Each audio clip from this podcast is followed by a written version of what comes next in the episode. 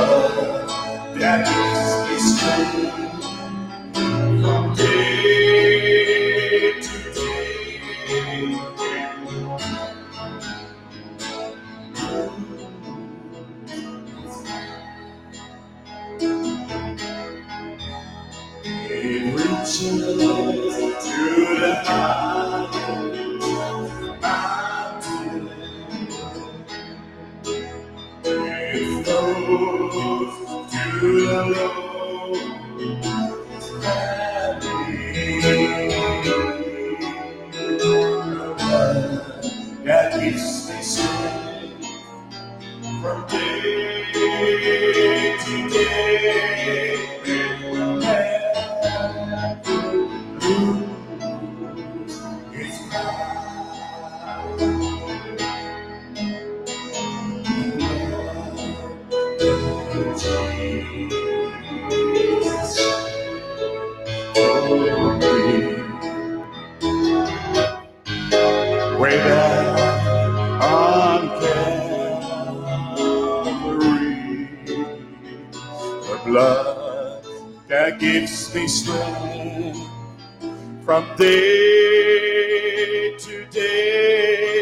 It will never lose its power. As it reaches to the highest mountain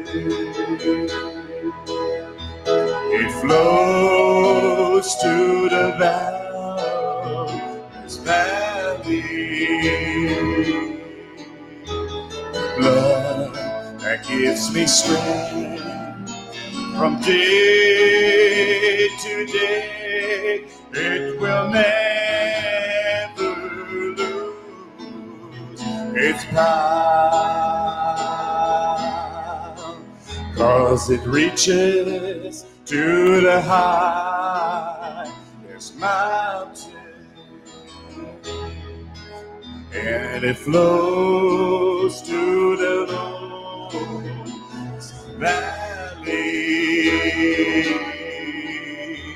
The blood that gives me strength from day to day, it will never lose. It will never lose. Will we never take for granted? It will never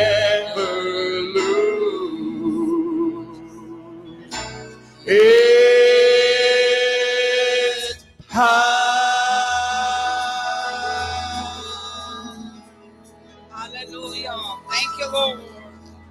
Glory to God. Glory be to God. We praise you, God. We give you the glory. Thank you for the mm. blood. Thank you for the cross. Thank you for Jesus, oh Lord. Yes. We thank you for the blood. Thank yes, you, Jesus. Thank you.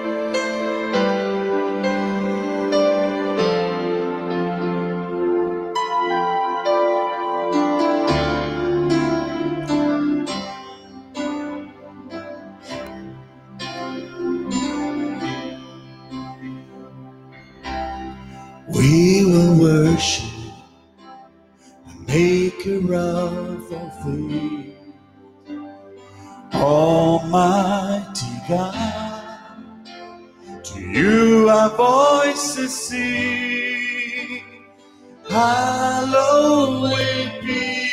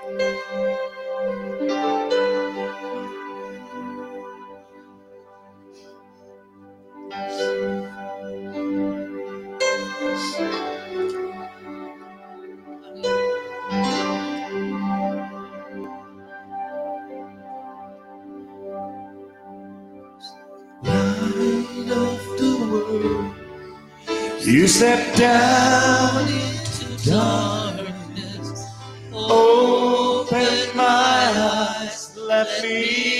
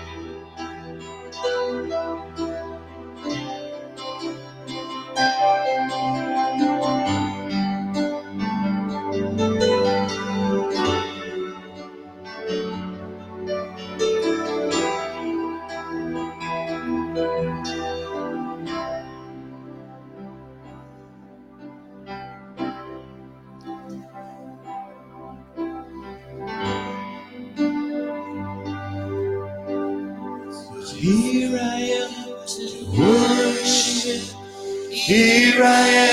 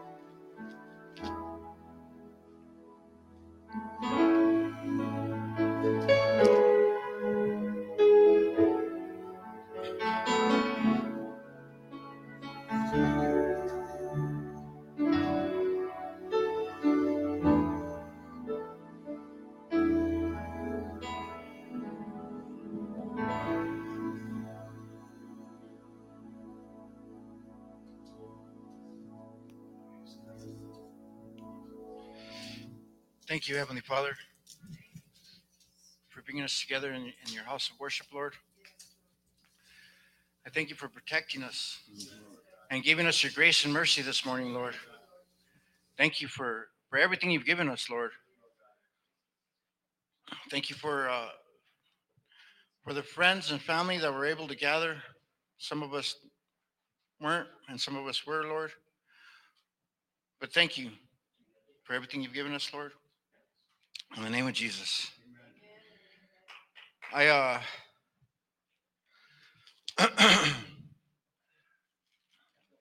I got caught up in worship back there.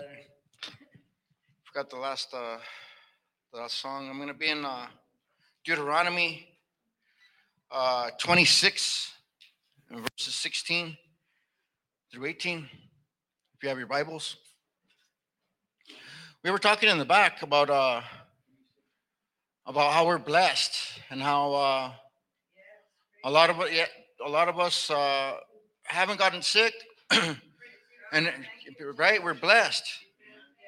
And um and and just like linda said and margaret said we're covered. We're covered by the lamb by the blood of the lamb. And us and us doing the best that we can to keep his commandments and trusting in him and and and doing the best we can to serve the lord. You know the the beginning of all wisdom is the fear of the lord. So we want to make sure god is god is happy with the way we live our lives. And so us being diligent and living our lives the best that we can man he keeps us he keeps us safe warm and content you know peace or, peace or famine the lord's going to be there amen. But still we're covered by the blood of the lamb. Keeping uh, uh deuteronomy 26 uh starting at verse 16 this is uh keep the commandments of the lord. This day the lord thy god hath commanded thee to do these statutes and judgments. Thou shalt therefore keep and do them with all thine heart and with all thine soul.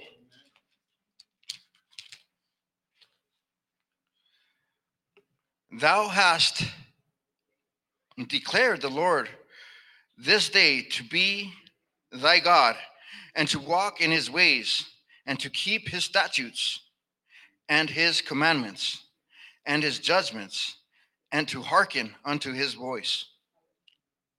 And the Lord hath affirmed thee this day to be his peculiar people, as he hath promised thee, and that thou shouldest keep all his commandments and to make thee high above all nations, which he hath made in peace and in name and in honor, and that thou mayest, mayest be a holy people unto the Lord thy God, as he hath spoken.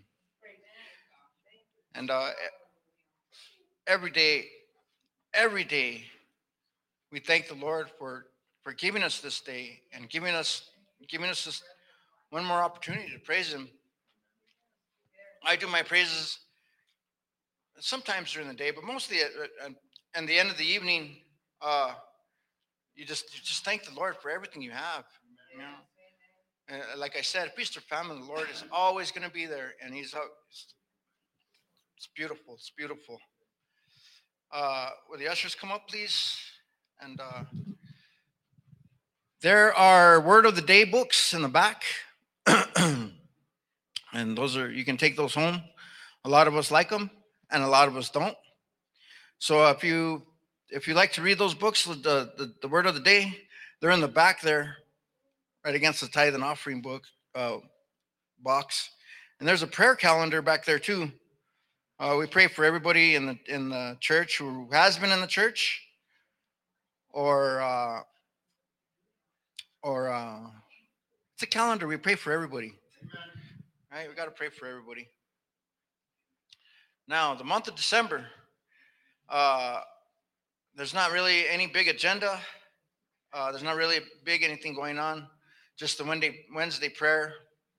Uh, we were having a Hanukkah celebration that we discussed for uh, for uh, for uh, um, our meeting, our uh, members meeting, and uh, what is it called?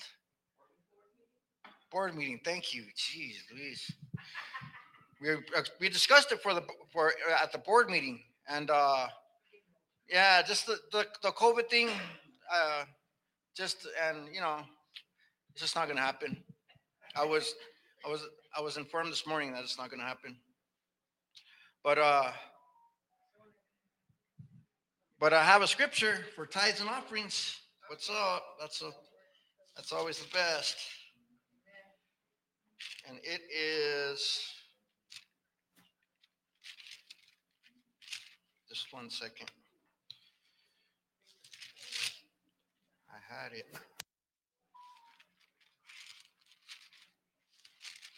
And if I can't find it, I'll beat myself up later. Jeez Louise. Anyway, it was in Deuteronomy. It's the first fruits. Give your first fruits unto the Lord, and He will bless you with everything that you need. Amen. Amen. Casey. Stretch your hands forward for the tithes and offerings, please. Heavenly Father, bless these tithes and offerings. Thank you for giving us so that we were able to give to you. And let it bless this church and, and, and bless the congregation as well, Lord. In the name of Jesus, amen.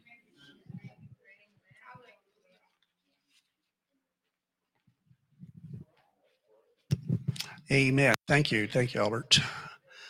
So just a clarification on that, Hanukkah, uh, Teresa and I did uh, discuss this. Although the board had approved it, and uh, Teresa and I for the last few days have been going over it, um, it just wouldn't be the same. It wouldn't be the same. Uh, last year we had, goodness, about 50, and it's not about numbers, I realize that. Um, but um, we, we decided that uh, it'd be best not to have it this year. Um, so, you know, hopefully next year we'll be past all this and um, everything that we missed this year. Uh, we're going to make it twice as good uh, next year. Uh, but according to some scientists and Dr. Fauci, this could go on through 21. Let me ask you, people, uh, uh, you know, we're, we're a small congregation, okay? And every comment that you make, I hear up here. So I would appreciate if you keep your comments uh, on the low, keep them low. Not only that, um, now that we're live streaming, people are hearing it live stream as well, and they're wondering what is all, what are all those comments being said? And so, uh, appreciate your thoughts, I really do, but uh, uh, it, it, just um, sometimes it makes it a little difficult um, while I'm up here. So, stand up real quick. Stand up. Turn around wave it to everybody, and uh, this will be our greeting this morning. And so, once again, I certainly hope that, uh, amen, amen. Well, I trust that every one of you had a um, wonderful, wonderful uh, Thanksgiving. Uh, trust that you all had a good meal and um, well, uh, I know that ours was very, very quiet, you know, in spite of all the restrictions and all the uh, uh, everything that they put on us this year. Uh, we we still had a good. Um, basically, it was a, a very um, very different. I, have got to say that um, from um, from the past years. Uh, uh, Teresa and I went to um, uh, Marianne's, uh, Bob, Jacqueline, spent a few hours there, and then we went to uh, our daughter and spent a few hours there. Um, I do have to say that I probably ate a little bit too much. Anybody do the same thing out there? Ate a little bit too much. Um, yeah, so I had to pull out the Tums one evening. uh, that helped me get through the night. But um, uh, other than that, um, it, it was it was okay. Uh, I, I can say that. Uh, but as far as uh, blessings from the Lord, that's always just incredible. It's great. It's wonderful. God continues. You know what? We didn't dismiss the kids. Kids, you are dismissed. They're looking at me like, hey, can we get out of here? Sorry about that, kids. Um, yeah, they're looking at me like, hey, do we have to sit in here and listen to this old man? so, Uh, but nonetheless, God is good. Amen. You know, I've got uh, I've got quite a bit of time here, and I'm not about here to stand up here and, and preach to you for an hour and a half. Um, I don't think that I could. So I'm going to ask: Is there anyone here that has a special um, testimony that li- they'd like to share with us? Marshall, come on up here, or you can stay there. I'll just come to you, and I'll, I'll bring you the mic. nephew that I lost, uh, or that we lost two days ago. He had um, what they call a grand mal seizure, and then he had an aneurysm in his brain. He was uh, 39 years old. He was a chief petty officer in the Navy, and uh, got two beautiful daughters, 18 and 17 years old and nobody expected anything. And uh, been on the phone all day yesterday and this morning with the relatives and different people that are reaching out. They they didn't expect it, and uh, but I just got a message from my sister-in-law thanking me for um, calling her. She said it helped a lot and uh, she just lost uh, my baby brother. It's been 15 years ago, the dad of this one.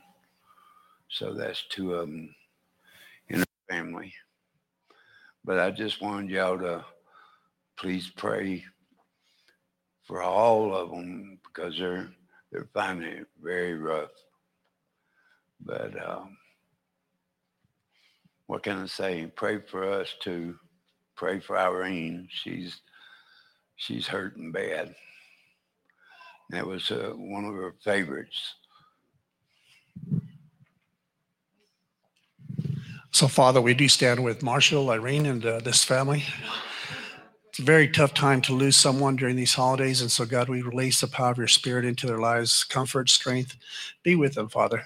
Just remind them that you are, you love them, that you care for them, that you will be with them uh, during this time. So, Father, we pray this in your name. Amen. Uh, many of you may not have heard, but Don, Don was taken to the hospital. Um, by ambulance. Uh, Don was in, he's at Spanish Trails um, nursing facility. And I believe it was on Saturday, he was taken by ambulance, um, not able to breathe. Um, he was in a COVID unit there because he had tested positive.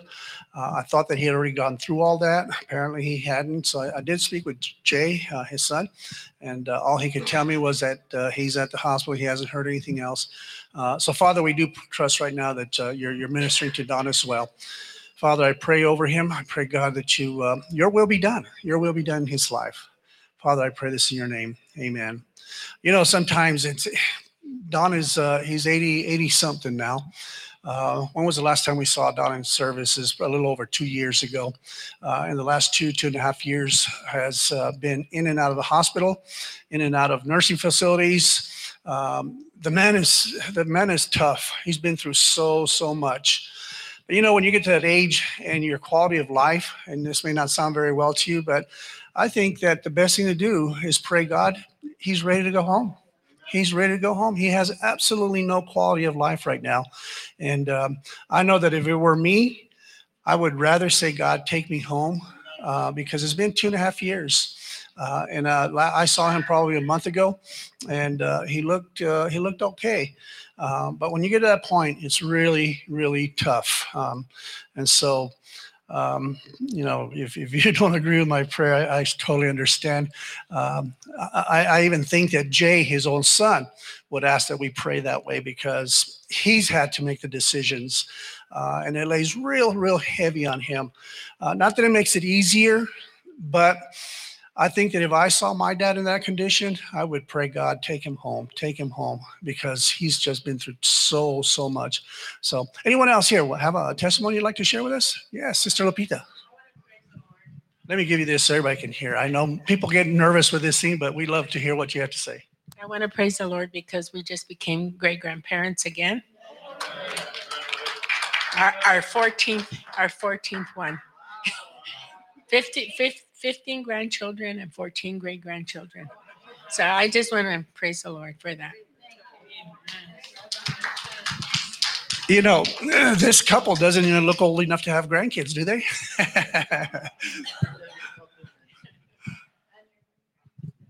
I just want to praise the Lord. I missed all of you so much. And I'm so glad to be back. We went to California. And then from there, we went to Lake Tahoe and then back to California. And we're going to be going again on the 7th to, to see my daughter. She's going to have surgery. So pray for her. So God bless. Thank you, Debbie. And uh, yes, Debbie and Kenneth. And um, oh, she, uh, that's right, Karen. so another a new great grandson.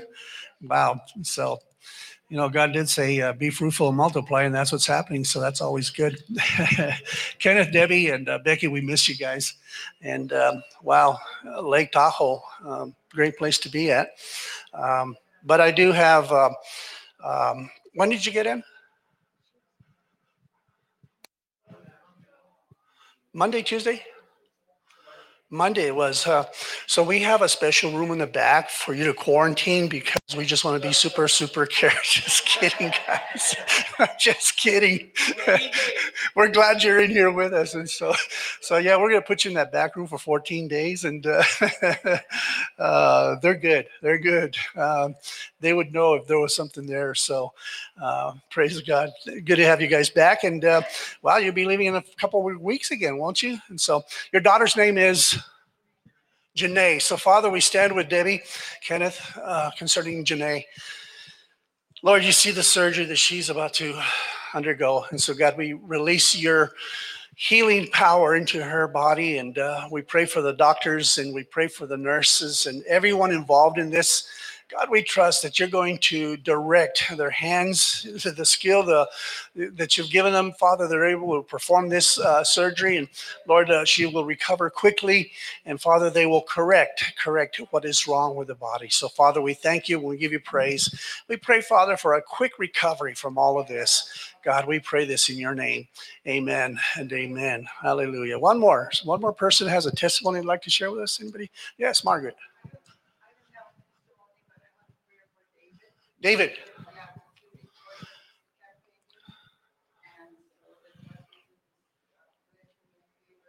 Amen. Right. Georgia is not a very safe place to be at right now with everything that's going on. David is over there. Right, right. And so who knows what can happen when Trump goes over there to, to campaign for those two uh, that are running for the Senate. So, Father, right now, in Jesus' name, we trust that you are going to surround David. Father, we pray for that hedge of protection. God, guarding angels that will not allow any any danger to approach him. Father, uh, Lord, you're going to stop anything that would try to uh, uh, come against him. And Father, we pray for our president as well that will be going to Georgia. God, we pray for any unrest, any uh, plans that the enemy might have. Father, right now we pray that those will be destroyed, God, and that they will not come through with it. But Father, we pray that our president is able to go there and do what he wants to do, and that is campaign for those two senators. And Father, we just thank you and we give you praise. Father, we pray this in your name. Amen and amen. All right. Well, we're going to go to the book of Galatians. Um, so this morning, I want to get away from um, I want to get away from all politics, elections, get away from everything. And uh, how many of you are ready to just hear the word, read the word along with me, and receive from the word of God? You ready for that? Amen. I think we all are. Um, I know that we still have some very, very troubled times ahead of us. Uh, but I will just say this they're only going to get worse uh, not any better because the closer we approach to the day of uh, the trumpet trumpet sounding, um, it's just going to get um, tougher and tougher and tougher for all of us. But you know what? I am waiting. I'm anxiously waiting to the day that I do hear that trumpet and we're raptured out of here. I think we're all at that point right now. Uh, I, I think that many of us, we do pray, even so, even so, come quickly, Lord. Um, and so, you know, not, not knowing the hour, not knowing uh, when all this is going to happen, all we can do, and I trust that we're doing this, all we can do is be ready, be ready for that day. Um, you know, I do worry uh, about some of my family. I worry about some of my nieces, and nephews. They've heard the gospel. I, I, I don't think there's a, a, nephew or a niece that has not heard the gospel. Um, and so I, I, worry about them that they haven't made the decision to surrender their lives. And the closer we get to that time of the rapture taking place, I worry about them uh, because there's a very, very, very good possibility that they will get left behind. And um, I, I, wouldn't want any of my nieces or nephews, and I think you feel the same way, that you wouldn't want any of your family to be left behind uh, because um, what we are facing today is nothing compared to what the tribulation is going to be like. Uh, and it's going to be very, very, very, very, very bad. Um, and so, but I can I can hardly wait until I'm raptured out of here, and for the simple reason that it will be at that point that I will, when I'm up in the air and I cross over the pearly gates, that I'm going to receive a glorified body. Can you imagine that? A glorified body we don't have to worry about any more pain when we get that glorified body. There will be no more tears, no more uh, suffering. It's just going to be a glorious time in the presence of the Lord. And so, yes, I think that when I cross the pearly gates, uh, I, am anxious to see his face. I'm anxious to be in his presence forever and forever and forever. Even when we come back to the New Jerusalem, we're going to be there with our Lord Jesus Christ. And so, but to receive that glorified body, uh, and like I said, the, the first thing I want to do is see my Lord, my Lord and Savior. But the other thing is that I'm going to be so, so grateful is that I don't have to deal with the flesh anymore. The flesh that I think every one of us, we deal with it on a daily basis. Now, some of you do a lot better than others. Uh, and I, will be honest with you that I do uh, struggle with my flesh every once in a while in certain areas, in certain areas. And I think that that's what I want to deal with this morning uh, because we see a lot of things that are happening that are causing, and the Bible tells us in the last days there will be a great falling away. And I think the great falling away has a lot to do with the fact that uh, you know, uh, we, we, read in the word where it says, uh, God is not slack concerning his promise. He's not slack. But some of us have been waiting for years. Uh, in my case, uh, 45, 46, 47 years that I've been waiting. Okay. And we knew that probably 40 years ago, or, you know, even uh, 30 years ago, it appeared that things were happening so quickly that we thought, man, the rapture is going to take place any day now. If you remember, 1988 was a year that people thought the rapture was just right around the corner. And here we are many, many years later. 2000, remember Y2K? Oh, my goodness, the paranoia that was out there. People were buying, and I'm talking about Christians, they're buying generators or buying freeze fried, uh, fried, uh, freeze dried food to put away uh, just in case. And what happened when the clock turned 1201 on Y2K? Absolutely nothing that everybody was talking about. They were talking about all this chaos. Oh, you shouldn't be on the streets because if you're on the streets, all the lights are going to go crazy and you might have this or you might have that. And so, uh, and I think many of us, we, we, we fell for it. We were listening to it and we said, oh no, we were kind of waiting anxiously for Y2K to see what would happen. And here it is, what, 20 years later after Y2K. Can you believe that? 20 years later. Oh my! And so it's just um, um, it, it, seems like it's it's uh, it's taking too long. And right now we're talking about it again. We're talking about any time now things are going to change. And so that's where I'm looking forward to it, so that I can get rid of this flesh here uh, that I deal with on a on a daily basis. Uh, you know, I'll, I'll, be real honest with you. Um, these uh, I, I went to Walmart. I think it was Friday morning uh, I had a prescription that uh, I needed to be uh, needed to be picked up, and uh, so I knew that the uh, pharmacy didn't open until nine o'clock. And, and, I had been going through there um, during the week, but the line was just ridiculous, and I was not going to stand in that line. Uh, but Friday came along, and I needed to have my prescription by Friday. If not, they're going to put it back. And so I told Teresa, I said, I'm going to go. I'll, I'll stand in line, and I'll get in. I'll get my prescription. So I got there at eight o'clock, and the line was already beginning to form, and I was probably 50, 60 people behind the front doors, and so I waited very, very, very patiently when I walked out of the door, I made up my mind there's going to be a line and I'm going to be very patient. And I was. I didn't have no problems with my flesh at that point, none whatsoever. And so I get up close to the door, and there's a big sign on the door that says that the pharmacy doesn't open until 10 o'clock. And I thought, oh no. So I asked the lady that was in the, the, the, front door, I says, ma'am, I says, is the pharmacy not open at 10 o'clock today? Oh, she says, no, no, that's just for the, that was just for the, for, for Wednesday, the day before Thanksgiving. She says, let me go check. And she, she goes in and she comes back out and uh, she says, no, no, no, no. She says, don't worry about it. They're, they're, they'll, uh, uh, they'll be opening up uh, at nine o'clock. And then I asked her, says, do I have to wait in this line just to get my prescription? She says, no. She says, you go up and drive up to one of these, uh, there's a big uh, number there. And she's just call them and they'll bring it out to you. Well, I know that for the next one. Uh, so I was there, I was close to the door, and finally I get in, and the first place I go to is a pharmacy, and guess what? The gates are closed. So it wasn't open at nine o'clock, like they said. Needless to say, I had some things to pick up, and I had some, uh, I, I, had um, um, some time to kill. I'm still good. My flesh is still under control. And so uh, I'm just walking around and, and I'm walking around and I'm in the produce, produce department, right? And guess what? I'm the only one right there in that whole section. The only one.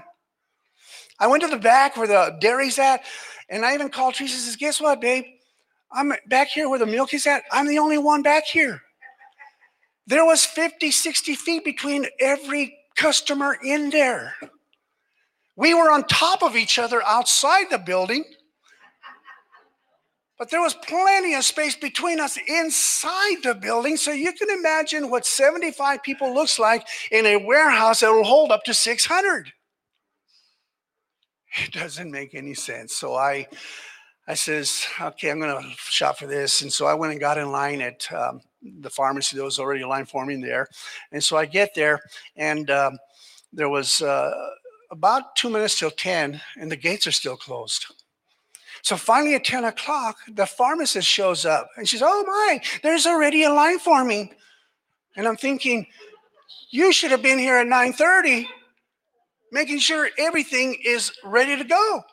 So already I'm starting to just a little bit with my flesh getting a little bit out of control. And so she peeks out the door and she says, As soon as my technicians get here, we will open up. And I felt at that moment like starting to shout, 10 o'clock, 10 o'clock. 10.05, one of the technicians walks up.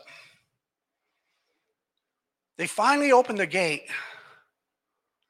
and they're back there talking, getting their computer going. They're just working at it. It was 10:15 by the time I got up to the front to get my prescription. I go up to my, I says, I give him my name, my my my uh, birth date, and everything. Oh, we only have one ready. I'm still under control. It's still good. So I asked her, I says, How soon can I get my other one, the one that I really needed? And the pharmacist yells at her, yells at her, We're not filling any prescriptions today. We're shorthanded.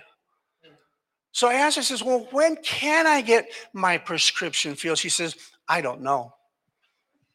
I don't know because I don't think we'll be filling any. This was Friday uh, on Saturday. Hmm. hmm. So I left with one prescription. And I still had maintained a good control of my flesh. I really had.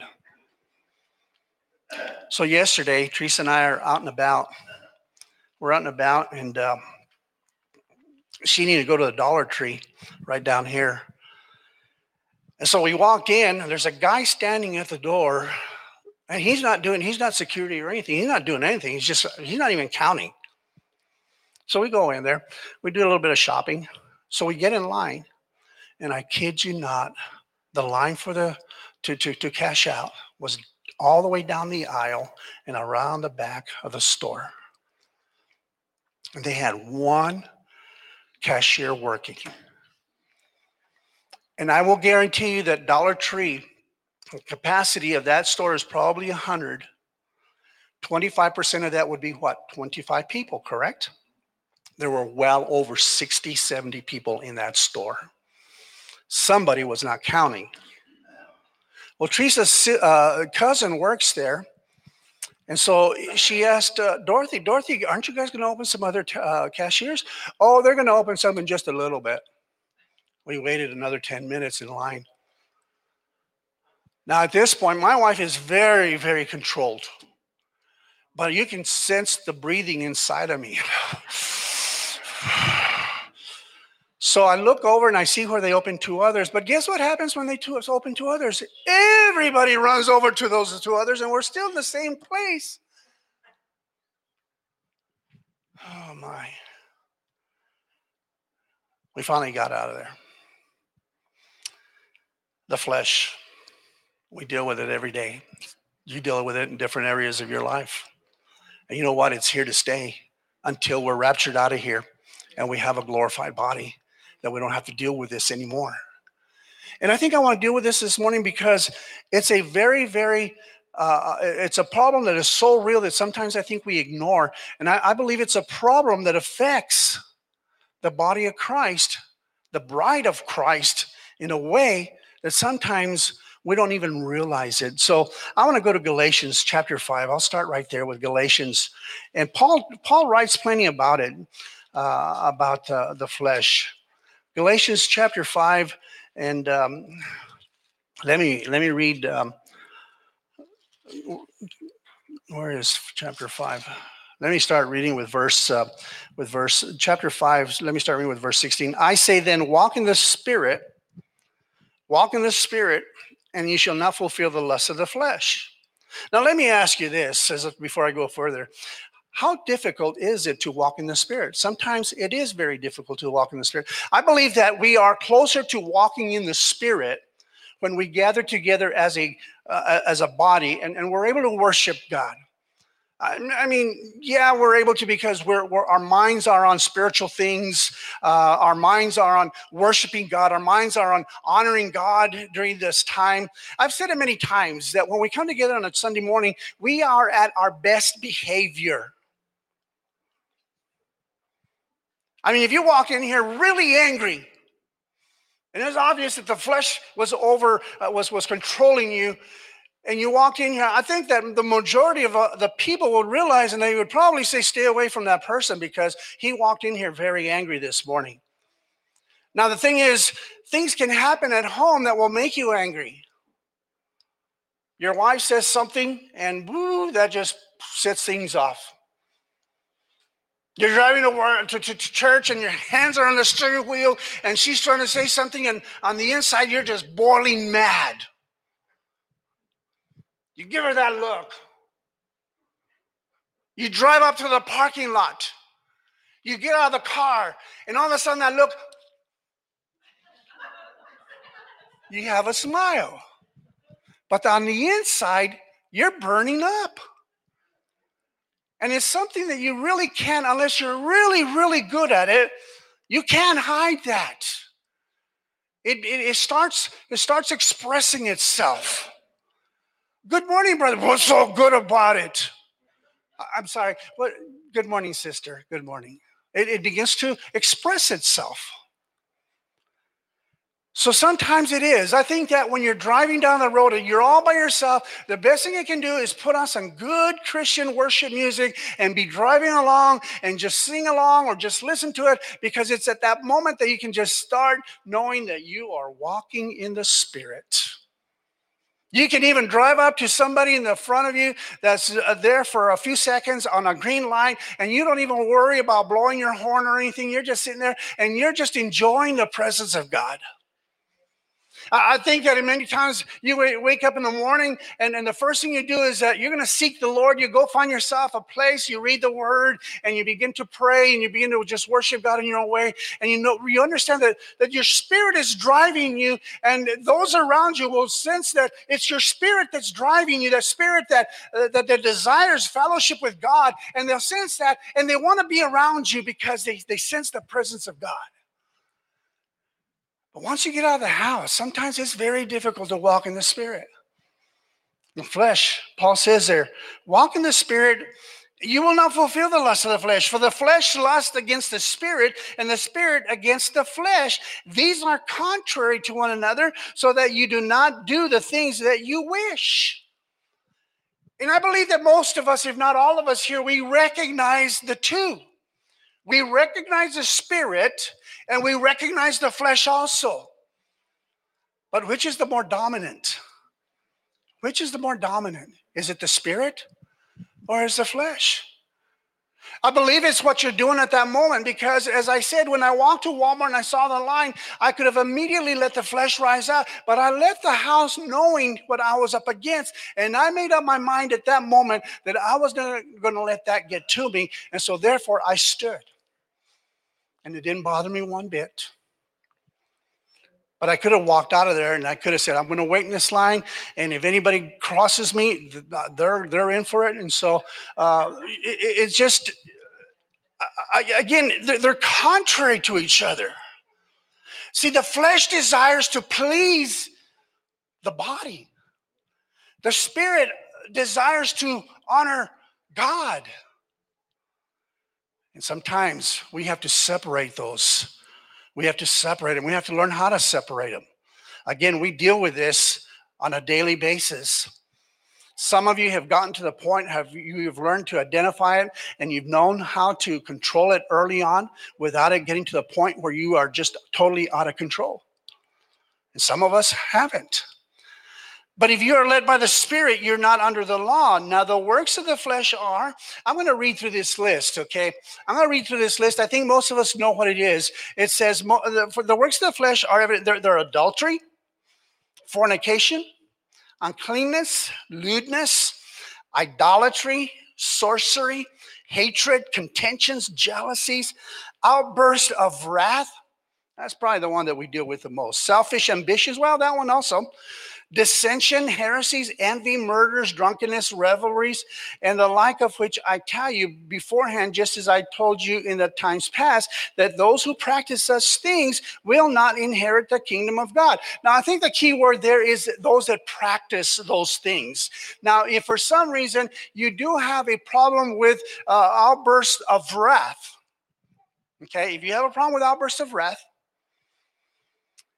and you've asked God to help you with that, and you deal with it on a daily basis and you begin you, you begin to see a, a, growth pattern in your own life where, where you don't deal with that on a daily basis okay? But if you continue to practice that see this is this is the word of god. And sometimes we don't take the word of god at, at its full value.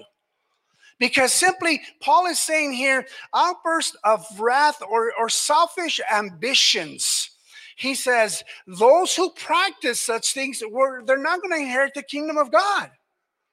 See, one of the areas that we quickly, quickly quote, and we make it very, very, we make a very strong uh, statement, stand on that is homosexuality will not inherit the kingdom of God. We take a stand on that. But I want you to know that outburst of wrath is no different than living a homosexual life because this is the word of God. And so he's not saying or distinguishing one from the other and saying that's far worse than this. See, it's good. It, it's easy for us to judge those that are living the LGBTQ lifestyle, and we can quickly say to them, Look, if you continue to practice that lifestyle, well, the Bible tells us that you will not inherit the kingdom of God. But I think that before you even do that, you need to look inside of you and say, Do I have any outbursts of wrath, and do I practice this? Because if I do practice it, then I'm in the same, same situation as that other one. Are you hearing what I'm saying? Selfish ambitions. You know, it, it really, it really doesn't matter what people might say about us. It doesn't matter how what people think about us. I, I, think most of us, if not all of us, we we can look inside a mirror on a morning and we look at that mirror and we say, I like what I see.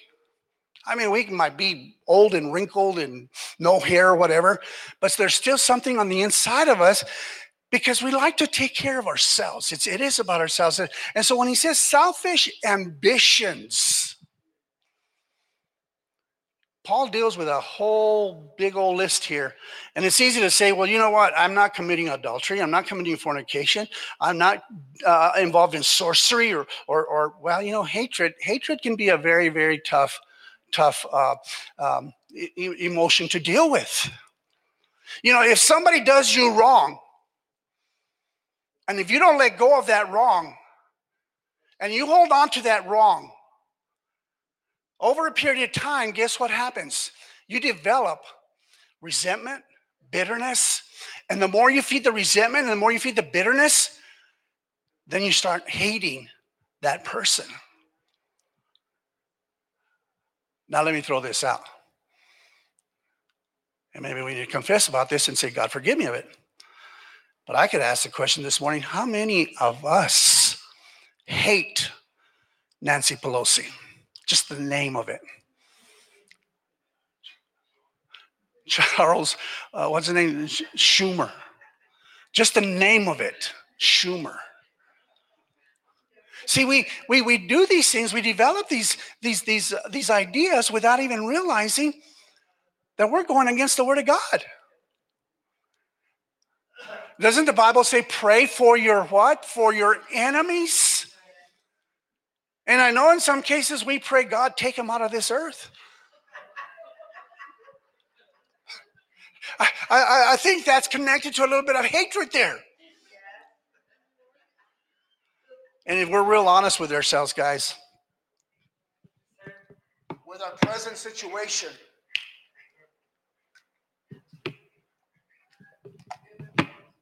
with our present situation, with the elections, we can say that there's a lot of hatred out there with what's happened. The, the, the frauds, the rigged, we, we can develop a lot of hatred. And yet it says um, hatred is, is, is one of the, the, the lusts of the flesh. He goes on to say, These are the fruits of the Spirit. We know what they are love, joy, peace, long suffering, kindness, goodness, faithfulness, gentleness, self control. Against such, there is no law. And those who are in Christ have crucified the flesh, have crucified the flesh. Now, one thing that we can say about Paul is that he learned early on how to crucify the flesh. He said, For me to live is Christ and to die is gain. And so he dealt with probably every one of these uh, things that I just mentioned as a lust of the flesh. He probably dealt with a lot of those because anytime that you're thrown into prison and are being falsely accused, it's easy to be, it's hard to be in there and, and begin to write out the joy of the Lord is my strength or um, give thanks in all things because this is this is where Paul wrote most of his letters was from from prison okay so Paul knew he learned how to crucify the flesh friends I want you to know that crucifying the flesh even though we have the mind of Christ we've been delivered from uh, uh from from that sinful nature but it still requires us, every one of us, to crucify that flesh on a daily basis. And I think that the moment you sense that flesh rising up for whatever reason, the moment you sense it rising up, it's at that moment that you take control and you say, I need to crucify this flesh. Let me just tell you that one of the best ways to crucify the flesh when you find yourself is to find yourself in an altar, whether it be in church or at home, or even if you're driving and somebody just crosses you the wrong way and you see that something's rising up in you and it's time to crucify the flesh. It's the best thing to do is just pull over and pray through it. I'm telling you right now, this flesh is a very strong agent. And the more that you give it, uh, uh, the, the, more that you feed it, the more that the enemy, because he's out to kill, steal, and to destroy, the more he's going to feed that. And James talks about all that. Let's go to Romans. Are you with me this morning? Romans chapter 7. I said Paul deals a lot with this. in in, in Romans here, seven and eight, that we'll be reading, we'll be reading several verses. He there's there's so much that he says here. Uh, I'm not going to go into it um, into any depth here. Just just kind of bring out uh, a few things, but but again, I think it's to to help us to recognize the reality of the flesh versus the spirit. Romans chapter 7, let me start reading with verse uh, with verse 13. It says, Has then what is good become death to me? Certainly not. But sin, that it might appear sin, was producing death in me through what is good, so that sin through the commandment might become exceedingly sinful. Now, here we find Paul's tongue twister. For we know that the law is spiritual, but I am carnal, sold under sin. Now, granted, we all know that when we were born into this world, we were born with a sinful nature. It all goes way, way, way back to, well, it was all because of Eve, we'll say. Um, and we'll blame Eve for it. Well, we'll leave Adam out of there. Adam was just a, he was just a wimp. So we know it, it goes way back there, okay? Um,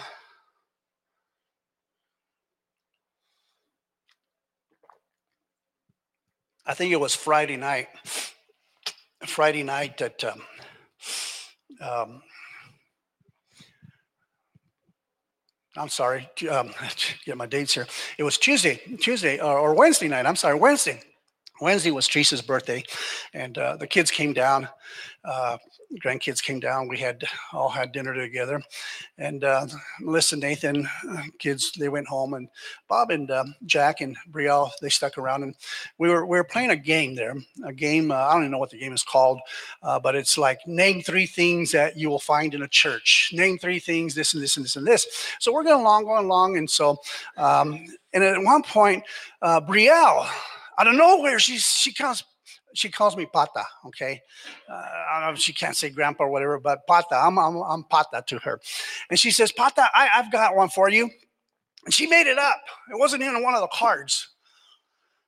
And she says, I got one for you, Pata. Pata, I want you to name the last three sins that you committed. uh,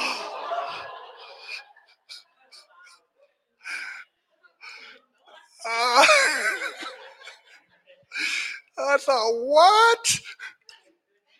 And so I was quick to answer. I said, the only person I tell my sins to is him, my father. So, but she threw me back with that. It's like, whoa, does she know something I don't? so, uh, so, so uh, it, it, says here, um, for we know that the law is spiritual, but I am carnal, so under sin. So we know that as a result of sin, and the fall in the garden, that we were born with a sinful nature.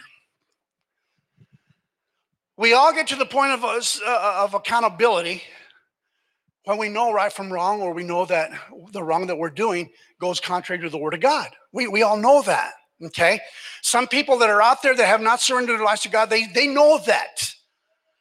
I, I believe that nature itself speaks to them in that sense. Okay? Uh, I, I, think early on we learn the difference between uh, um, good and evil. I, I know that uh, you, you teach your kids that there's a hot stove, don't touch it because it's hot. What do they do? They go touch it. Ooh, it's hot. So, so we all know this that we, all of us, were at a point that we had this sinful nature inside of us. It, it was a part of our lives. But somebody came and they preached the gospel to you. Somebody told you that you could be free from your sin, and they, they give you the gospel. And when they give you the gospel, you are brought under conviction, not because of the person, but because of the scripture and the gospel message that's being taught or preached to you. And so you become under conviction and you say, okay, I need to surrender my life to God. So the moment that you surrender your life to God, we know what the Bible says that God takes your sin and He throws it into what? The sea of for, for, forgetfulness. He says your, your sin is as far as the east is from the west. And I think that most of us, when we experience that, I mean, some have this like road to Damascus experience like Paul did. And some don't. It's just the idea of, I feel so much better now knowing that my sins have been forgiven. So you would think at that point that now that you've surrendered your life to God, now you don't have to deal with this. No, it doesn't happen that way because even at that point, you begin to deal with it even at a greater. Uh, uh, it's even harder because now the enemy, uh, the, the devil himself, he knows that you've surrendered your life. So what does he do? Oh, no, no, no, no. I don't like what you've done. So he comes at you with both barrels. You have the you have the parable of the different types of ground. Okay. There's four different types of ground, but there's only one 25%. 25% of that ground that he talks about It's 25% that allow the person that has given their life to Christ, that allows the word to take root. The other 75%, they run the risk of, if they don't get into the word or strengthen the relationship, they run the risk of falling by the wayside. And I think we have a lot of those today. But even the 25% that has made up their mind, they're going to uh, read, they're going to pray, they're going to study, they're going to join uh, uh, forces with, with other believers, and they're going to be strengthened. Even that 25%. And I'm telling you right now that just, just in the last uh, couple of months, just in the last week or so, there's been pastors that have fallen because of adultery pastors that have been serving for years. One that I won't say who it is, that right now basically is eh, on a sabbatical. But this one person, this one pastor, he's gone over to Israel numerous times and done great teachings over there. And right now he's on a sabbatical because he fell. He allowed the flesh to take control of him. He was out of control. And next thing you know, he fell from God. So it doesn't matter how many years you have behind you, it doesn't matter how strong of the word is inside of you, the flesh is there to bring you down. And we got to deal with it. Verse 15 For what I am doing, I do not understand. For what I will to do, that I do not practice. But what I hate, that I do. How many of us can relate with, with Paul? Nobody wants to say I do. I think we all do.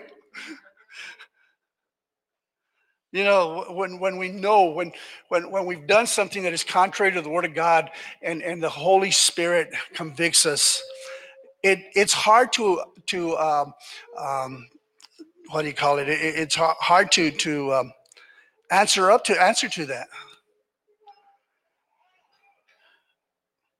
You say to yourself, after you after you've done it, you say to yourself, why did I do that? You say to yourself, I know better. I know better. Why did I do that? I hate that I did that. I hate it. But then we do it again. we do it again. For what I will to do, that I do not practice, but what I hate, that I do. You know, I, I, gave you the whole list of the lust of the flesh, and there are some there that you know could be tied in with some of the things that we deal with. Um, but uh, there, there are some things that I, I said we, we can probably say I haven't done any of those, but but what about these other things you know, I, I, started the whole message this morning with, with my experience at Walmart and, and the fact that I was I had my flesh under control. Uh, I, I, think that sometimes the, the, hardest thing that we're dealing with is the, the, things that that that we deal with on an everyday basis. Okay, Th- that that's the hardest thing. Whether it's an experience at the store, an experience behind the wheel, an experience with a family member, an experience with a church member. You know, these these are probably the things that we deal with the most that affect our our our our, uh, our, standing with Christ, whether we are dealing with it in the flesh or we are dealing with it in a uh, spiritual way. You know, I, I've had in the 20 years that we've been here, and we have we've had numerous boards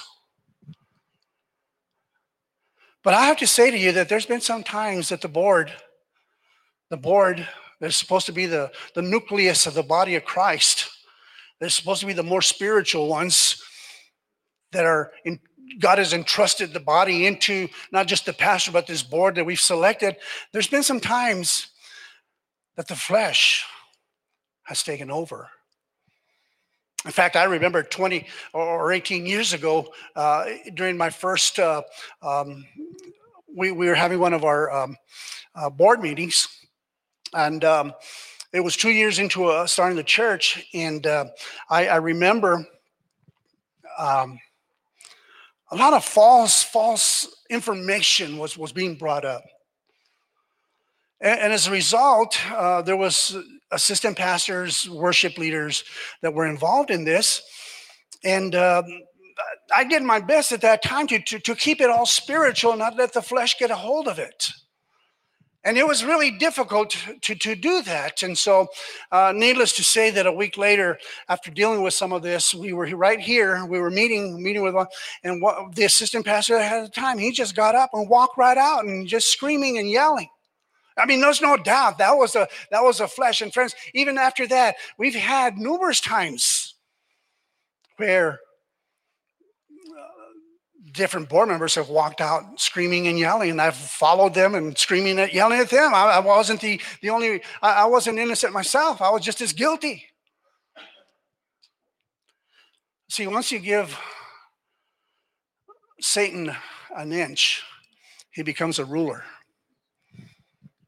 I hope you're listening to what I'm saying here this morning because I don't know who I'm talking to. I mean, I know that a lot of this has to do with me as well. And, and I want to be at the point where, where I begin to work on my relationship with God on a daily basis. I, I want to be like Paul over in Philippians 3.10 where he says that I may know him. That I may know him and the power of his resurrection.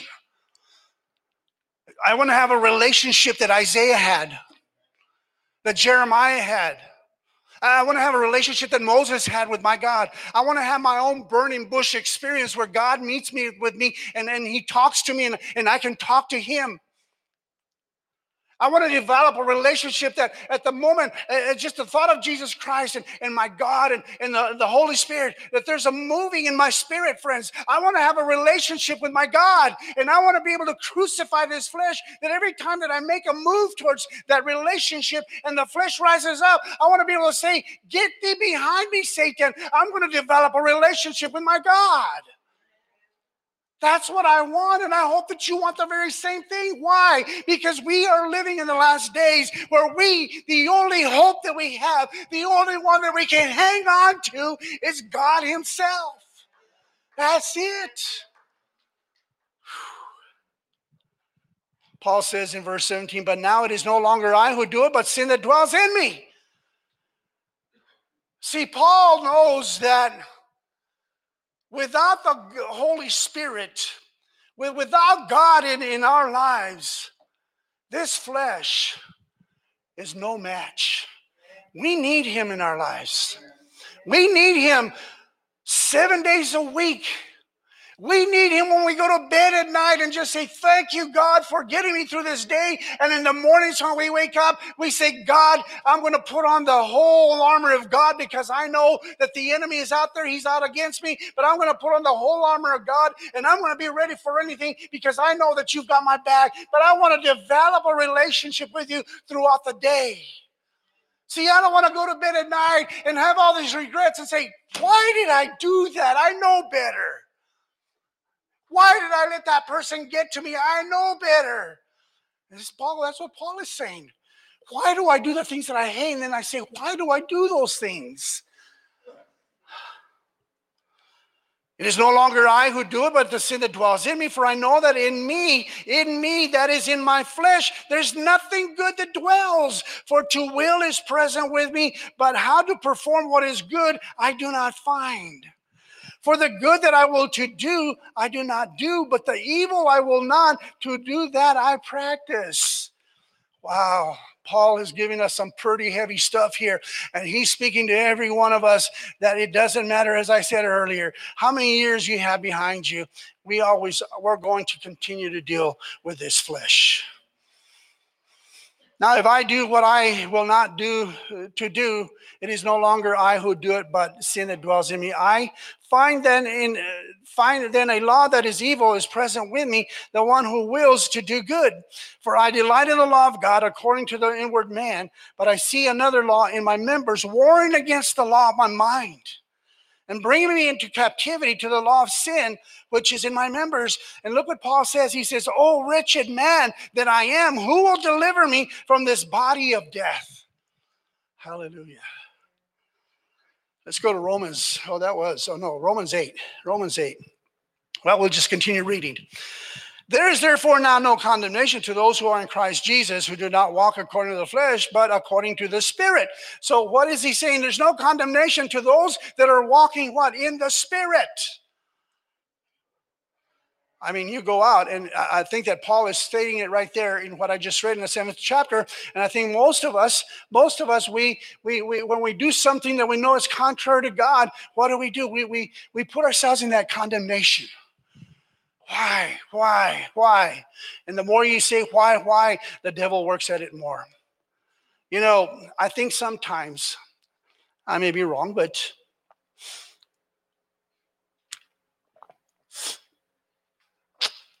I think sometimes that um, the way of the Catholics makes a little bit of sense from our understanding. That you commit a sin, you go to confession, you go into your little booth. The father's there, the priest is there, and what do you say? Bless me, Father, for I have sinned. My last confession was last week. I confess to you that I was mean to my mom. Well, the following week, bless me, Father, for I have sinned. My last confession was last week. Your sins, I was mean to my mom. And uh, I guess it depends on how many sins you have and how how how um, how bad they were. And I, I hate to use the word how bad they were because sin is sin, but we we have a way of categorizing it. Okay. I, I did not commit adultery, but I stole the three musketeers from Circle K. Sin is sin. So if I go in, I says, "Bless me, Father, for I have sinned." My last sin was last. Uh, my last confession was last week. I've committed adultery. Oh my, go back in there and do 20 Our Fathers and five Hail Marys. And, you know, she spent the rest of the afternoon at the altar praying through all that. I stole three musketeers. Oh, my son, you're good. Go do a one Our Father and you're done. Go home. But think about it. The priest tells you to go out there and do the 20 Our Fathers physically you're doing something. You go to the altar you sit there you do your 20 Our Fathers. You get up and you say oh i feel so good. I feel so good. Honestly it doesn't mean anything. Doesn't mean a thing. It makes a little bit of sense because if you do something that is contrary to the word of God and you know that it's wrong, and for the next few weeks you beat yourself over the head and say, Oh, what did I do that? What did I do that? What did I do that? And what do we have to do? We come to God. He's our advocate. He's the one that says, Okay, confess your sin to me. When you confess your sin to Him, He says, You're done. But the things that we have to deal with in our head, with our mind, with our own lives, sometimes it's hard to get rid of that thought of what you've done.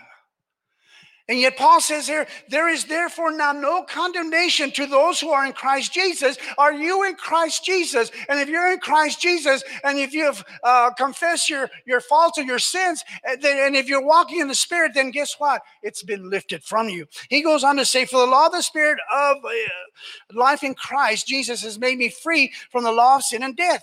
Glory be to God. Amen. Hallelujah. I don't know. I was, you know, as I've said before, and I'll say it again, I was just a, such a good kid growing up. I always listened to my dad, except one time. And, um, uh, I was good to my mom, except for the one time, and I was good to my kids, uh, my kids, my, my my siblings. I was just a good kid, an all-around good kid. I went to school, and I was a good kid. I think the worst thing I ever did when I was in kindergarten is I got up from the back seat and I ran all the way to the front and I kissed this girl in the back because I liked her and I ran back to my seat. It's the worst thing I ever did.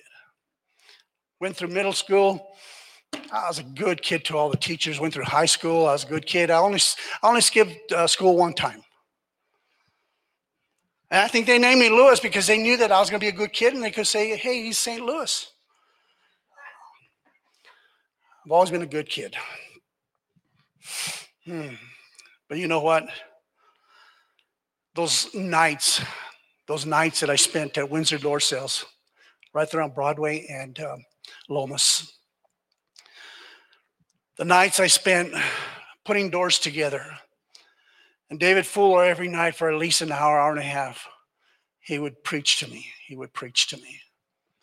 And as good as I thought that I was, I came to the realization I needed Jesus Christ in my life.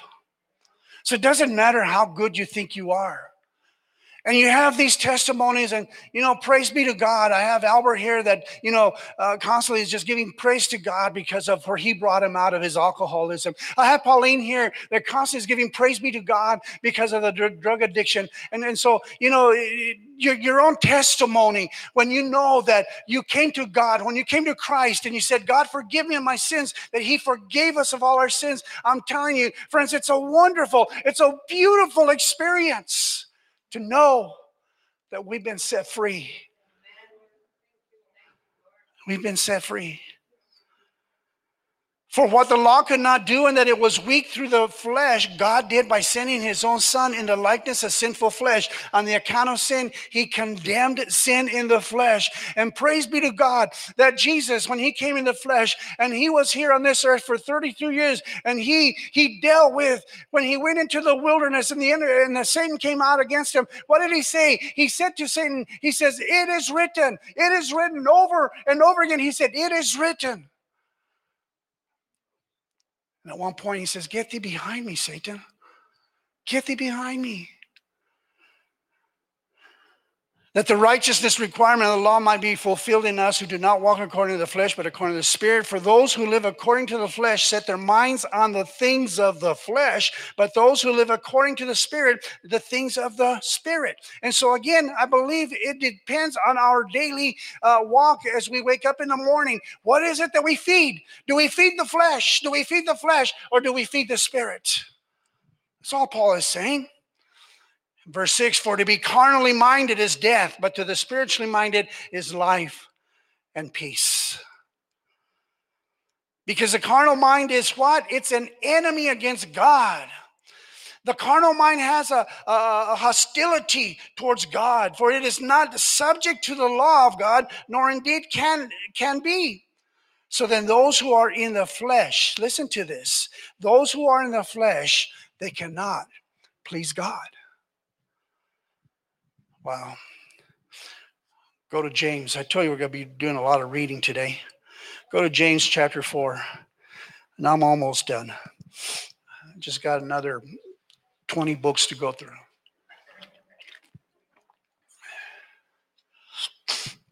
Praise be to God. James chapter, what did I say? Just chapter 4? Chapter 4. Oh, chapter 4, starting with verse 1 says, Where do wars and fights come from among you? Do they not come from your desires for pleasure? So, where do these wars and these fights come from? They come from the flesh. Now, let me give you this. I think we need to be really, really careful. Okay? Real careful these wars and these fights those are some strong words that paul or james is using here wars and, and, fights. And they come among you do they not come from your your desires for for pleasures that that war in your members? You lust and do not have you murder and covet and cannot obtain you fight and war yet you do not have because you do not ask. It and I say we need to be very careful here with with verse one there, the wars and, and the fights, the desires from that come from the desires of our of our pleasure. I'm just going to say this, and I'm going to say we need to be really careful about it. And probably the best thing at this point is to pray, pray about pray about the whole situation that we are in right now. I kind of touched on it a little bit last week, and I'll just mention it again. Right now, the Christian community, the, the, the church itself, has formulated in their thoughts what they wish to happen in the coming months. And I'm talking about the election, I'm talking about the fraud, and I'm talking about the fact that, that, that they're saying it's rigged. I'm talking about all that, okay? To be real honest with you, the only resources we have to believe that, the only the only one we have is what? It's, it's the media. Uh, unless unless someone here has had a revelation directly from God that has spoken to you and has given you a vision, a, a, a prophetic uh, utterance that lines up with God's word. Other than that, we keep throwing our thoughts into this. And it's causing wars and it's causing fights among the Christians. Because if I say, and I've been saying it for a few weeks now, that I continue to pray for the elections, I continue to pray for Donald Trump. I really do. But I've been I've been uh, uh, accused of, Pastor, you've already given up. Well, that's not true. But I've been accused of it. You've just given up on the whole situation because of the way that I've spoken. And it's creating tension within the body of Christ. We have to be real careful about that because we have this desire inside of us that this is the way that we want it to go and you have those that have a, a different desire and it's, it's all based on the, on the flesh and so what is it creating within the body of christ it's creating wars and it's creating some fights now, they don't come out exactly and say, put them up. but you can sense the tension that it's developing. I am looking forward to January 20th, whether it be Biden or Trump. I am looking forward to it. So, friends, we can put it all behind us. Because up until then, it all depends on who you talk to out there. Oh, no, no, no, no. Don't you dare say that. No, don't you give up on this. No, don't you give up. Friends, it's creating so much tension. You don't even want to talk about it anymore. You just want to stand where you believe what you believe. You lust and do not have, you murder, verse 2. You covet and cannot do, obtain, you fight and war, yet you do not have because you do not seek. You ask and you do not receive because you ask amiss that you may spend it on your pleasures. Adulterers and adulteresses, do you not know that friendship with the world is enmity with God? James uses some very powerful words here. He's calling them adulterers. But friends, let's be let's let's be real with this. What is an adulterer? An adulterer is one that has been unfaithful to their spouse. And for the last two weeks, I've been talking about idols and false gods. And what has the church done? They are having, and he's saying, enmity with the world. Uh, friendship with the world is enmity with God. Friendship with the world. Where is the church? They are hand in hand with the world. And so, what is the church doing? The church, friends, is having an affair, having an affair with the world. Oh, my pastor, why do you have to go there? Because this is the reality of where the church is at. And unfortunately, pastors are not preaching that.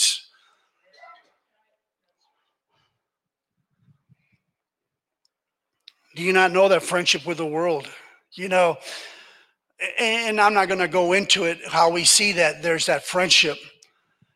But the world's standards and values are so contrary to the Word of God. And yet we have people that are holding hands with those standards and those values of uh, the world. I'll say no more. Whoever therefore wants to be a friend of the world makes himself an enemy of God. These are some strong words that James is talking about, guys. And yet we we just bypass all that and we, we just kind of skip over it. But yet these are some very strong words. Why? Well, he goes on, he says, Do you think that the scripture says in vain the spirit who dwells in us yearns jealousy? And we know that God says, I am a jealous God. He says, I want you to serve me with everything that is within you, with all of your heart, mind, soul, and strength. He wants every part of our being. And the moment that we hold hands with the world, he becomes very jealous and he says, I don't want you there. I want you to separate yourself. Come out from among them. But he gives more grace, therefore, he says, God resists the proud, but, give, but God gives uh, grace to the humble. Then what does he say in verse 7? He says, Therefore, submit to God. Submit to God and resist the devil if you resist the devil, he's going to flee from you. And then the verse, verse 8 draw near to God, he'll draw near to you. Cleanse your hands, sinners, purify your hearts, you double minded. Draw near to God. That is what He wants us to do right now. If we draw near to God, He's going to expose our thoughts. He's going to expose our pleasures. He's going to expose all that. That when He exposes all those things, we can lay them at the altar and say, God, deliver me from all these things. So, what does it mean to draw close to God? Let's go over to Exodus once again. Exodus chapter 33. Exodus 33. 33 and let me start reading with verse uh, verse 10 here it says all the people saw the pillar of cloud what was the pillar of cloud it represented the presence of god how did Moses meet with prior to the tabernacle being built with God? He had a tent and he had, and he called it his tent meeting with God. He would go in there, the pillar of uh, uh, cloud would come and, and just be hover over that tent. And it, it was, it was uh, evidence to the people around there that the presence of God was there with, with, with Moses. And so this is what's happening here in verse 10. And it says, All the people saw the pillar of cloud standing at the tabernacle door, and all the people rose and worshiped each man to his tent door. So the Lord spoke to Moses face to face.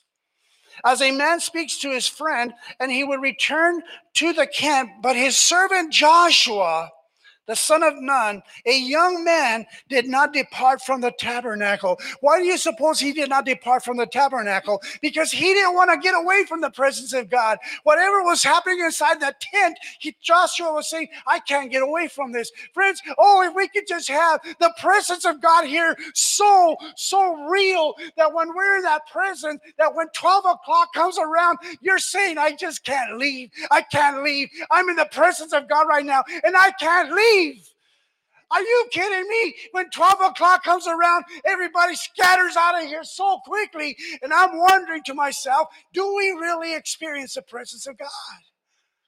Are you hearing what I'm saying? Joshua didn't want to leave. I'm reminded of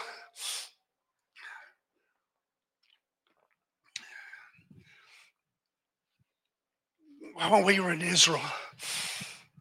Oh my, we were at the uh, we were at the tomb. And they let you in two or three at a time. I know it was Teresa and Marianne. I think uh, uh, Pauline was there with them. I went in, spent a few minutes there, looked around. But when Teresa and Marianne and Pauline walked in there, man, they they they felt such a presence in there. And the people were starting to gather on the outside, wanting to get in there. And at one moment, at one time, I went in there. I says, "Babe, babe," I says, "You guys need to come out. There's people." I couldn't get their attention. I could not get their attention. And I went in there several times and I said, Look, you need to come out. There's people out here wanting to go in there. What they sensed in there was a presence of the Lord Jesus Christ that had been laid there, his body. I couldn't get him out of there.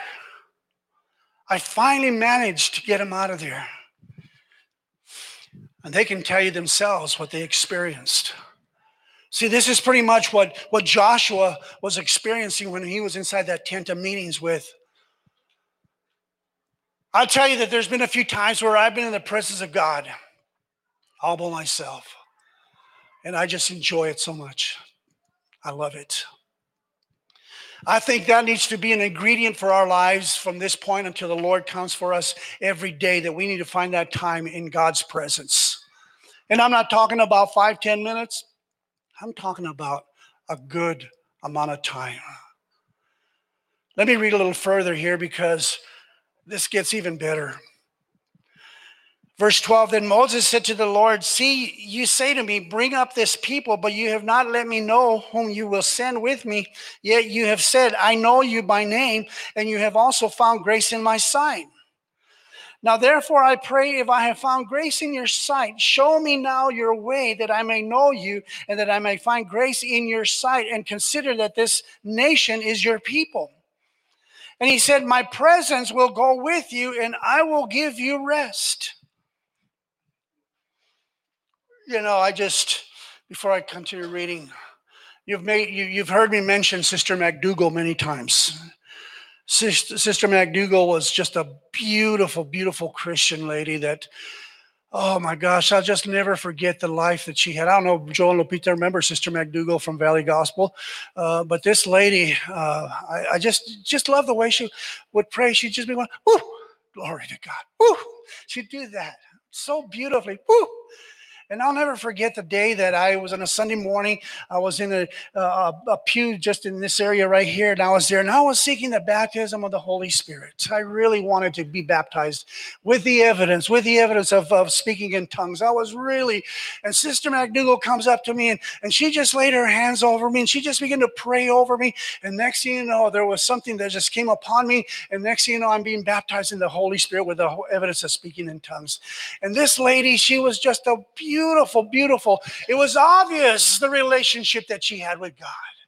It was obvious that she talked to God on a daily basis because anytime you came close to her, there was a sense of God's presence in her. Hallelujah. Moses wants the same thing. He said, My presence will go with you and I will give you rest. And he said, verse 15, he said to him, If your presence doesn't go with us, do not bring us up from here. We were at our daughter's on Thursday that evening. Later on, Bob showed up and Jacqueline. And, uh, you know, my daughter every once in a while finds these songs that she just falls in love with. And she found this one, it's in Spanish. Oh, I don't know if I can remember how it's su presencia. Si su presencia no va conmigo. Oh my, what a song. Beautiful song. It's, it's the same thing that, that Moses is saying. If your presence doesn't go with me, I, I don't want to go. Bob listens to it. And Melissa's got her piano there, and next thing Bob gets behind the piano He's playing it, playing some songs. Next thing, Melissa comes up next to him. And she gives him the words to that song, and Bob begins to play it on the piano, and he begins to sing it, and she begins to sing it. I'm telling you, it doesn't matter where you're at. You can be at a family gathering and you just call on the Lord Jesus Christ and you just say, God, I want to be in your presence. Next thing you know, just singing a song like that, just seeing your son and your daughter there worshiping God and just praying, uh, just singing out. And all I can sit there with my mouth open, not just seeing them, but knowing that I'm sensing the presence of God. Friends, I want you to know the Holy Spirit wants to come back into the church. We don't need to leave him out there. We need to open the doors wide open and say, Holy Spirit, you're welcomed in this place. And without your presence, we can't do anything. Moses knew that. He knew that. Verse 16, for how then will it be known that your people and I have found grace in your sight except you go with us? So we shall be separate, your people and I from the people, your, your, your people and I from all the people who are upon the face of the earth. So the Lord said to Moses, I will also do this thing that you have spoken, for you have found grace in my sight, and I know you by name. And he said, Please show me, show me your glory. Friends, let me ask you, when was the last time that you were at an altar at home or wherever, and you're just with your hands lifted up and you're saying, God, show me your glory? Are we really crying out to him? For material things or are we saying, God, show me, show me your glory? Moses, I can just, I just can imagine what, what, what, he was, what he was going there. Verse 19, then he said, I will make all my goodness pass before you. I will proclaim the name of the Lord before you. I will be gracious to whom I will be gracious, and I will have compassion on whom I will have compassion. But he said, You cannot see my face, nor man shall see me and live. And the Lord said, Here is a place by me. You shall stand on the rock. So it shall be while my glory passes by that I might, that I will put you in the cleft of the rock, and I will cover you with my hand while I pass by.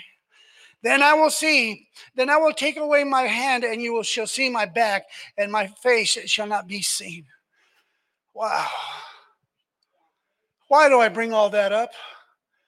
Because the easiest way to combat that flesh is to be and to call for his glory and to say, God, I want to see your glory. I want to be in your presence. Because anytime you're in the presence of God, the Spirit begins to move and stir inside of you. And the Spirit begins to take control. And the, fluid, the, the flesh just dies away. That's why we want the presence of God. One last scripture over in the 34th chapter. Let me read with verse 29. Now it was so when Moses came down from Mount Sinai, and the two tablets of the testimony were in Moses' hand. When he came down from the mountain, that Moses did not know that the skin of his face shone while he talked with him. So when Aaron and all the children of Israel saw Moses, behold, the skin of his face shone, and they were afraid to come near him. What was showing upon his face? The glory of God. You imagine me walking in here one Sunday morning and all you can see is the glory of God. I believe that if you were to see that, all you would be able to do is bow down before not me, but the glory of God. Friends, why are we not there? Are we not giving enough time? Are we led by this flesh too much? Are we so carnally minded? Have we really become enemies of God because we've become so close? Friends, we need to strip it all away. And the only way we can strip it is by calling on God's glory and allowing His presence to fill us to the point that it changes our countenance. Hallelujah. Where was I? 35, 34, what? Where was I? Oh. 34. 32. Afterwards, the children of Israel came near and gave them as commandments and all the Lord had spoken with him on Mount Sinai. When Moses had finished speaking with them, he put a veil on his face. But whenever Moses went in before the Lord to speak with him, he would take the veil off until he came out, and he would come out and speak to the children of Israel, whatever he had been commanded. Whenever the children of Israel saw the face of Moses, the skin of Moses' face shone, then Moses would put the veil on his face again until he went in to speak with him. You imagine that? He had to put a veil, his veil. And just like Sister MacDougall, it was her countenance Brother Frank Vink, I don't know if you remember Frank Vink, what a beautiful, beautiful man. Had a, a love for kids and was a, children's director there. You could walk up to this man and you can just sense the presence of God. Hallelujah. Hallelujah. Let me close with this. The wolf you feed. I'll close with this old Cherokee legend is loaded with truth. Once an old man and his grandson were walking through the woods when the grandfather turned to the young man and said, Young one, inside all of us there is a battle raging between two wolves. You have felt it even in your young years, and I have felt it all my life. One of the wolves is evil. He's anger, envy, greed, regret, arrogance, resentment, lies, hatred, and ego. The other is good. He is love, joy, peace, hope, humility, kindness, empathy, generosity, compassion, truth, and faith. Everyone has this battle going on inside them. They walked a little further in silence until the young boy stopped and asked, Grandfather, which wolf will win? The wise old man simply replied, The one that you feed. The one that you feed. Friends, I believe that we I've gotten too close to this world. and We need to let go and we need more of God in our lives. God wants to get his bride ready, but the only way to get the bride ready is to crucify this flesh and desire a walk with God. Father, we come before you this morning and we're so thankful for your word, your word that speaks to us. And I trust this morning that as they walk out of here, let that word fall upon good ground. And throughout this coming week, Father, not only they, but myself, we're going to say, God, exposing me, exposing me the works of the flesh. Holy Spirit, convict me of those things that I do that offend you, that grieve you. Father, I want to develop a relationship with you. And I want to be just like Moses. I want you to show me your glory. And I want your presence to go with me wherever I go. Father, prepare your bride in the months to come to be ready, ready without spot or without wrinkle, without blemish. Get us ready for that time, Father.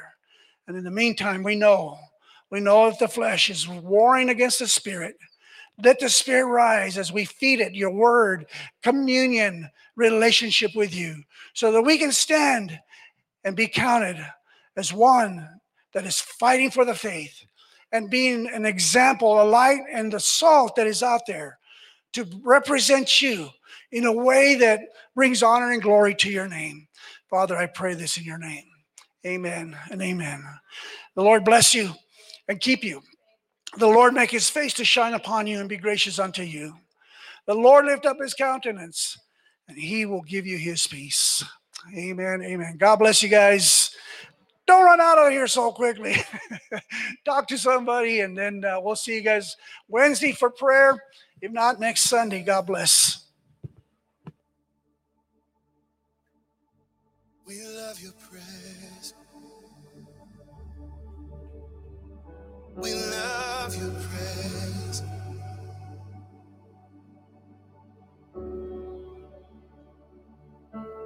Holy Spirit, come. Come and look.